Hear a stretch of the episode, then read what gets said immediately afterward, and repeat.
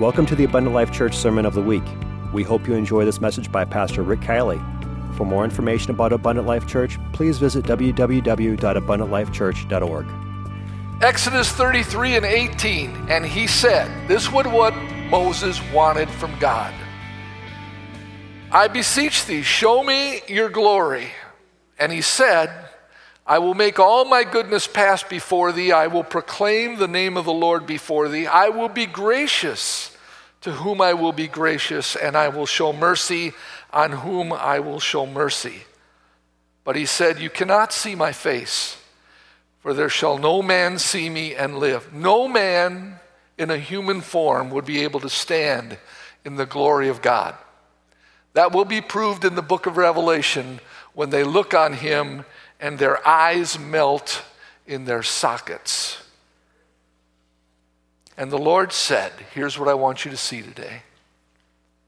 Behold, there is a place by me, and you will stand upon a rock, and it will come to pass when my glory passes by that I will put you in the cliff of a rock and will cover thee with my hand while I pass by. I will take away my hand, and you will see my back parts, but my face will not be seen. Behold, there is a place by me. And today I want to preach to you for a few minutes on this subject. Where's my place in God? Where's my place in God? God bless you. You may be seated. The song service that we had today, you would think that we worked together and collaborated, but we did not. God has a place for each of us. My job today is to convince you of that and to help you to find it. Find your place in God. Now, everybody needs a place. Everybody. How many of you enjoy the place that you're living right now? I do. I enjoy the place that I'm living. I, I remember when my wife and I first got married, we couldn't afford very much, and we rented a flat. Actually, it was a man and wife's attic that they had renovated in South Milwaukee, and it cost us $60 a month because that's what we could afford $60 a month. And that included utilities. But all it was was a, a center hallway and a couple branches off to the sides with slanted ceilings. But it was our place.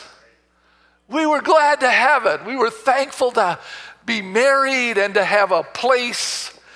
We didn't have two chairs that matched at a dining room table of four didn't have curtains that matched, had to buy everything from rummage sales. We didn't care. It was, it was our place. But we didn't con- continue to be satisfied in the place that we were. My wife reminded me recently that in our first 11 years, we moved 15 times. We're always trying to find our place the place that we, we wanted to live. Matter of fact, we thought we'd never own a home, but we found a place in Sturtevant when I worked for a glass cutting company, and it was a Quonset hut. How many of you know what a Quonset hut is? Okay, that kind of reveals your age. But the military would build these round roofed houses, and they'd build them for several blocks for military personnel. They were small and this Quonset hut came up for sale. I remember it was green, and they had uh, replaced the carpeting and, and they had put appliances in it, and it was wonderful. We were so happy, even though it was tiny and we were kind of squashed in there, we bought it for $10,000. And that became our place. And, and we enjoyed walking in the neighborhood in this little town of Sturtevant, Wisconsin. Any snowstorm, was just a treat. You felt like you were uh, on an island somewhere and uh, just outside of civilization because there weren't a lot of people. It wasn't crowded back then. We thought we had found our place. We currently have a wonderful home on the west end of this property, which we are extremely thankful for. It's a wonderful place to live. And we live right next to this wonderful place of abundant life. Praise God. And I want to mention this to you. I am thankful for this place. How many of you appreciate air conditioning? I can remember when we didn't have air conditioning in the other places that we worshiped. How many of you can remember no air conditioning? This is a great place, folks. And I want to thank the people that are faithful in their tithing and in their offerings and in giving to Heart for the House to make sure that we have such a place. It's a great place. This altar is a great place. Great things have happened in this sanctuary. It's a sacred place to us. Amen? But I want to be a bit more specific today about your place in God. Now, there are three things that can keep you from ever finding your place in God. Number one, relationships. Relationships can keep you from your proper place in God. We can be so concerned about pleasing other people that we miss our place. Well, I, I can't go where God wants me to go, and I can't practice what I've seen in God's Word because I wasn't raised this way, and my parents would not approve. And we let other relationships dictate to us whether or not our relationship with God will be in its proper place. Don't let any other relationship keep you from your proper place in God. Can I get an amen? I've seen young people come in, even be filled with the Holy Ghost, and leave and say, Well, my parents don't want me to go to that church. Well, you're 20 years old. Be an adult. Your parents aren't going to be with you on Judgment Day. It's going to be you and God. Don't let relationships keep you from your proper place. Listen to what Matthew 10 and 37 said He that loves his father or mother more than me is not worthy of me. He that loves his son or daughter more than me is not worthy of me. The second thing that can keep you from your proper relationship is religion. We don't practice religion here, we practice relationship. This is about us and God and our relationship. God always intended for us to have a relationship, not a religion. That's why we call him Father. That sounds relational. That's why he calls us sons and daughters. That sounds relational. That's why we're called the bride of Christ. That sounds relational. God always intended it was his goal and still is for you to have a relationship with him, not just a religion that says you come and you put in your time and you try and be the person that you think you should be in God. I, am close enough. I don't want to go any further than this. That becomes your religion rather than your relationship. And then the third thing that can keep you, and the last thing that I'm going to at least mention today that can keep you from your place, is cares and riches. Matthew chapter 18, verse number 15 said, This people's heart is waxed gross. Their ears are dull of hearing, their eyes they have closed, lest at any time they would see with their eyes, hear with their ears, understand with their heart and here's the thing we fear the most they should be converted. We fear conversion. We don't like change. We want God on our terms. We want God to fit our lifestyle and our schedule. But it won't work. It won't work that way.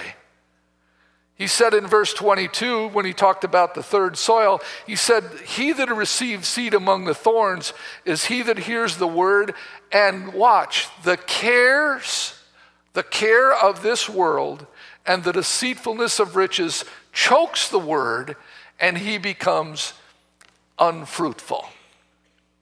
We can get so caught up in the cares and the affairs of this world that we can't find our place in God. We can get so concerned about making money so that we can buy and have more things that we can't find our place. What is a man profited if he would gain the whole world and lose his own soul? Watch out for the cares of this world and the deceitfulness of riches. Now, I'm going to give you a few examples today of what I'm talking about, about finding your place. Luke chapter 10. I want to take you to Martha's house today. Martha and Mary have an exclusive time with Jesus on this particular day. And before I give you the exact verses and you read ahead of me, I'm going to set the stage for you. Martha knows that they're going to have a luncheon with Jesus, just the two of them. She knows when Jesus is going to arrive. So, days in advance, she begins cleaning her house, making sure everything is in order, everything is swept, everything is dusted, the beds are properly made, everything is in its proper place. The house will be immaculate. The food has been marinated. She has prepared for this for a long time, but there still needs to be some final details, and there still needs to be serving of Jesus. She wants to make sure that he knows how much she appreciates him by the way she prepares her home and her meal for him. And all the while that she's scurrying around, and I can picture her with her apron on and maybe some flour on her face, just a little bit sweaty. As she's getting everything ready for Jesus, she looks over at her sister, Mary, who's sitting at the feet of Jesus, doing nothing she hasn't participated in the preparation of the house. She hasn't participated in the preparation of the meal. She just sits there and enjoys her time with Jesus and leaves Martha to do all of the work. And it boils inside of her. Matter of fact, from the very beginning, when she started even cleaning the house, she was mad at Mary because Mary didn't say, Hey, is there anything I can do to help prepare for our meeting with Jesus? Never volunteered to do anything. And Martha interpreted this as lazy. And so she was already upset with her. And finally, she has enough.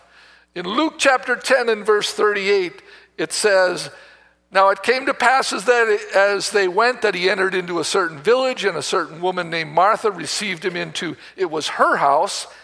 She had a sister called Mary, which also, watch where she was. She sat at Jesus' feet and heard his word. Now, Martha was covered about serving, and she came to him and said, Lord, dost thou not care that my sister has left me to serve alone? Bid her, therefore, that she help me. Tell this lazy bum to pitch in so that I can sit at your feet. I, I, every, I want to be there every bit as much as Mary, but I can't because I've got work to do. And if Mary would pitch in, we'd get it done a lot faster. So you rebuke her. Martha, Martha. You are, there it is, the word careful. Careful and troubled about many things. Let me stop there. Is there anybody here today that's careful and troubled? They're kind of connected here, aren't they? You're, you care, you're so full of care that you're troubled.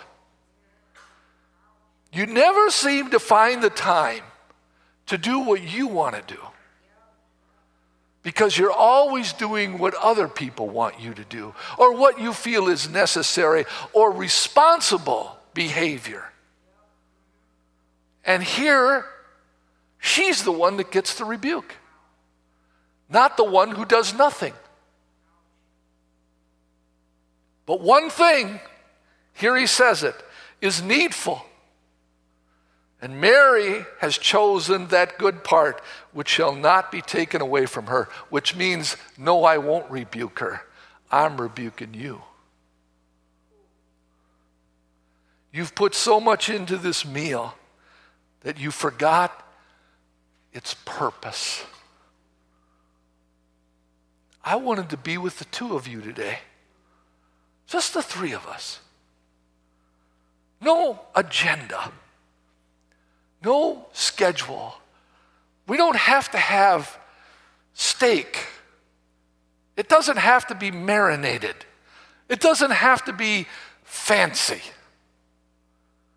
But you got caught up in all this carefulness, and now it troubles you, and, and you've missed your appointment. Remember the song we sang today? I want to sit at his feet drink from the cup of his hand, of, in his hand, just lay back. Can you picture somebody just laying back on Jesus' chest and just breathe? Don't even talk. Listen. She had an opportunity to have a place at Jesus' feet and she missed it because she was serving instead of listening.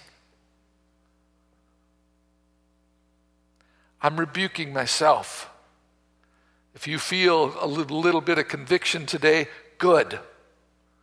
You're meant to feel conviction because we can get so busy.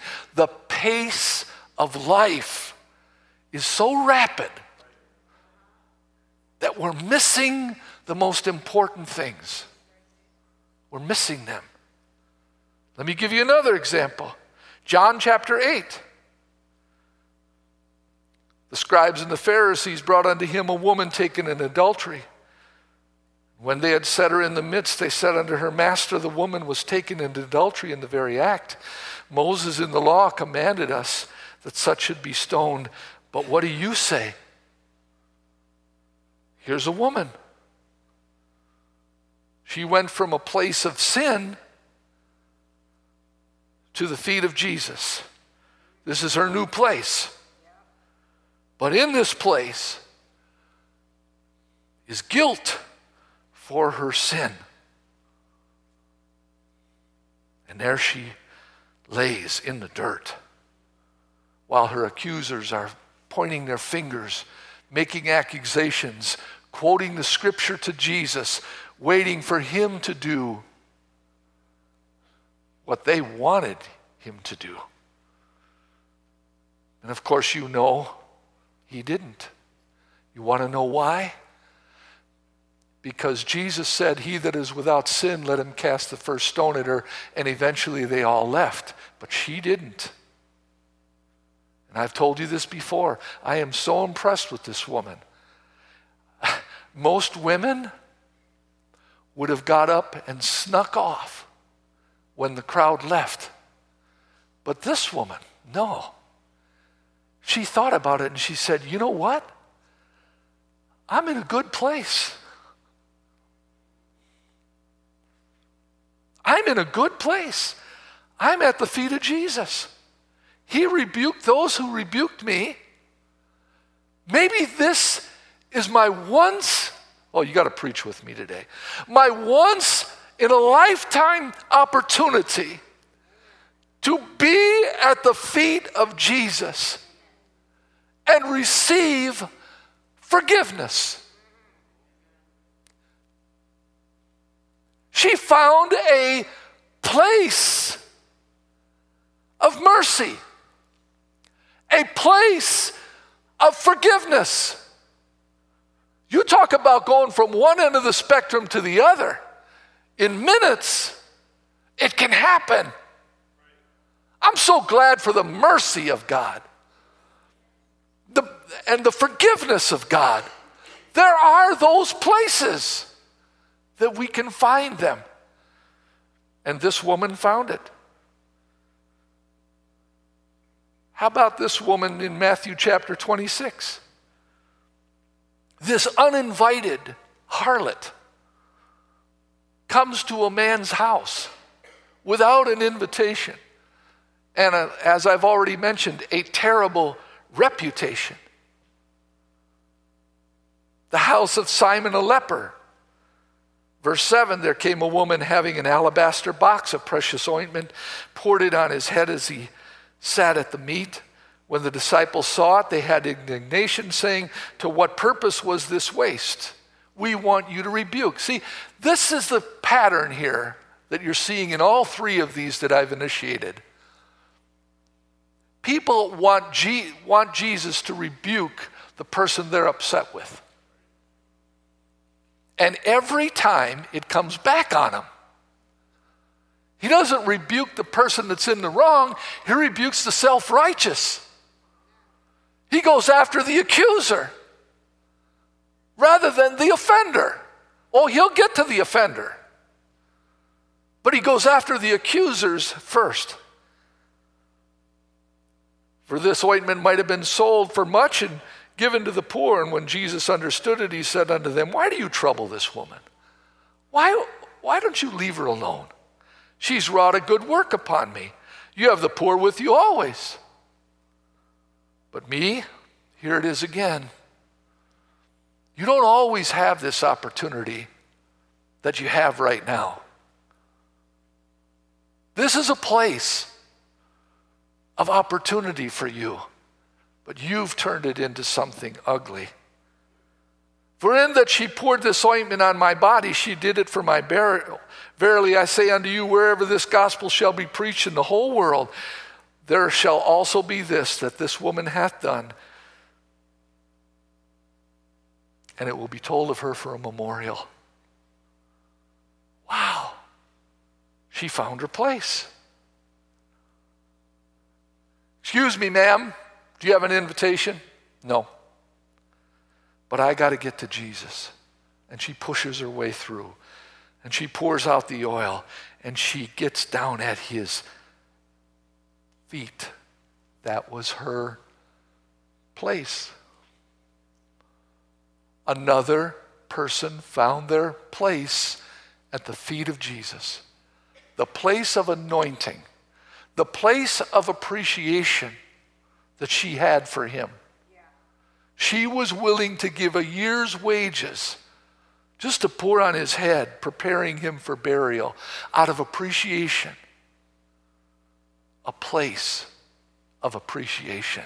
Do you have a place of appreciation for what God's done for you? Is there ever a time where you just sit there and instead of making prayer requests, you begin to thank God for all that He's done for you? Where you just begin to weep over Him at His feet? One last person I want to give you today Mark chapter 6.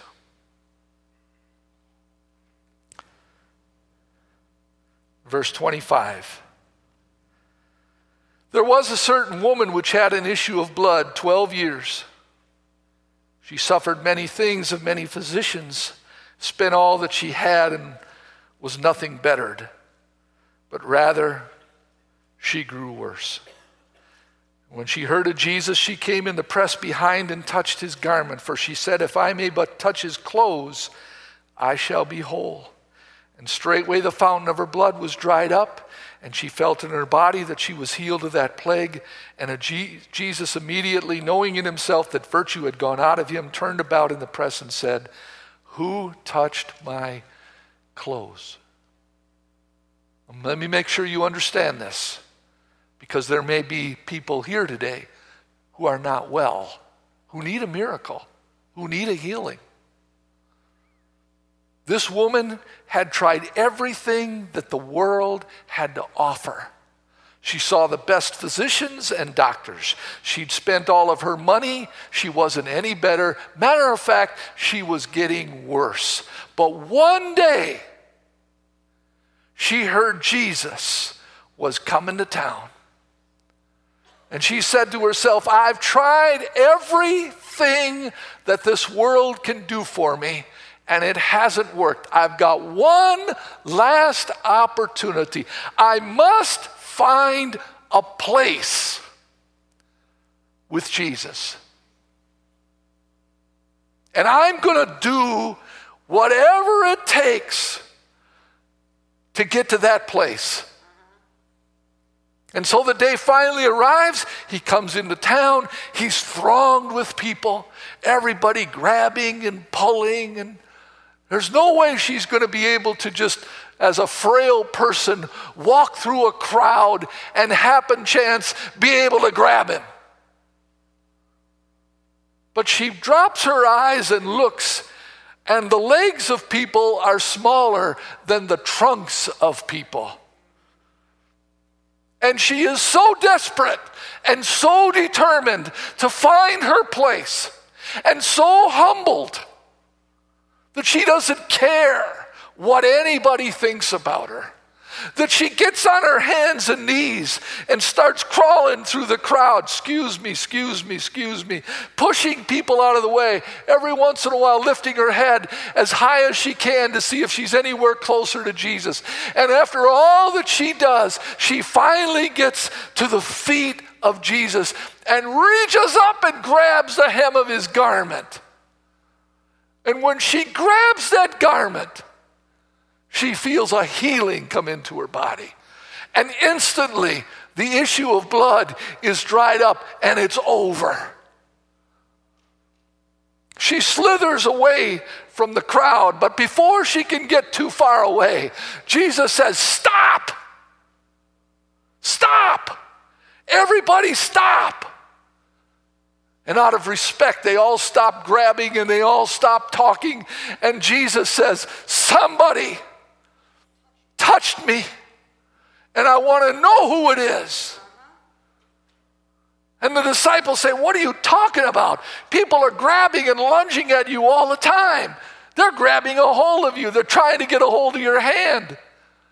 He said, Oh, no, you don't understand. I said somebody touched me. I want you to know that it's not just you touching Jesus that matters, it's Jesus touching you. There needs to be a contact point. There needs to be a place where you can say, I didn't just go to church today. I didn't just sing songs, throw something in the offering plate, and head for home, but I felt the presence of God, and God felt my presence. I found my place. I found my place. And it's not the same place for everybody. The place can even be where you're sitting right now, it may not even be at the altar. But wherever you get so desperate and so hungry for God that you will fight through all your cares and all your deceitfulness of riches and all of your relationships and all of your religion and all the stuff that could really prevent you from really, I mean, really touching Jesus, nothing will happen. But when you touch Him and He touches you, virtue will go from Him to where it's needed, and you will be healed. Finding my place. I'm, I'm really am thankful for an altar. I can't tell you how many tears I've, I've put into this carpet. You too. I'm not talking about just me. How many times? Maybe it was here. Let's see, that's where Sister Kielley and I sit. So it's probably in here somewhere. How many times? How many times have I, I stood right here, right in this very spot, and lifted my hands, singing a song I've sung a hundred times before, but all of a sudden I've got everything else blocked out. And I'm really singing from my heart. And the hands that are extended toward God to touch Him are touched by Him to me. And I feel His presence. And the cares of this world and the deceitfulness of riches and all that stuff doesn't matter anymore and all those things I'm afraid of and, and all those things that I could be involved in at that particular moment because I'm in that particular place, nothing else matters because I found my place. I'm thankful for a baptismal tank right there. There's a place right there where your sins can be washed away. That's a place. An altar is a place where you can receive the Holy Ghost. An altar is a place where you can repent. But you got to find and you got to make a place for God. A place for God. Let's stand together. I know when to quit. I've been doing this long enough.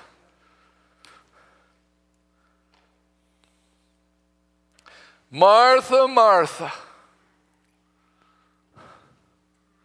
you are troubled about many things. John 14, verse 1, Jesus said, Let not your heart be troubled. You believe in God, believe also in me. In my Father's house, are many mansions. If it were not so, I would have told you.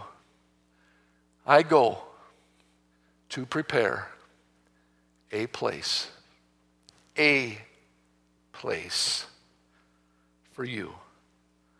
And if I go and I prepare a place for you, I will come again and receive you unto myself. Why? so that we can be together. That where I am, you may be also. You'll be in your proper place. When we find our place on earth, we have reserved seating in heaven. That's why it's important to find your place. your place with God, your place in Christ? What is your function? What is it that you do in the body that benefits the body? Because the body always benefits you.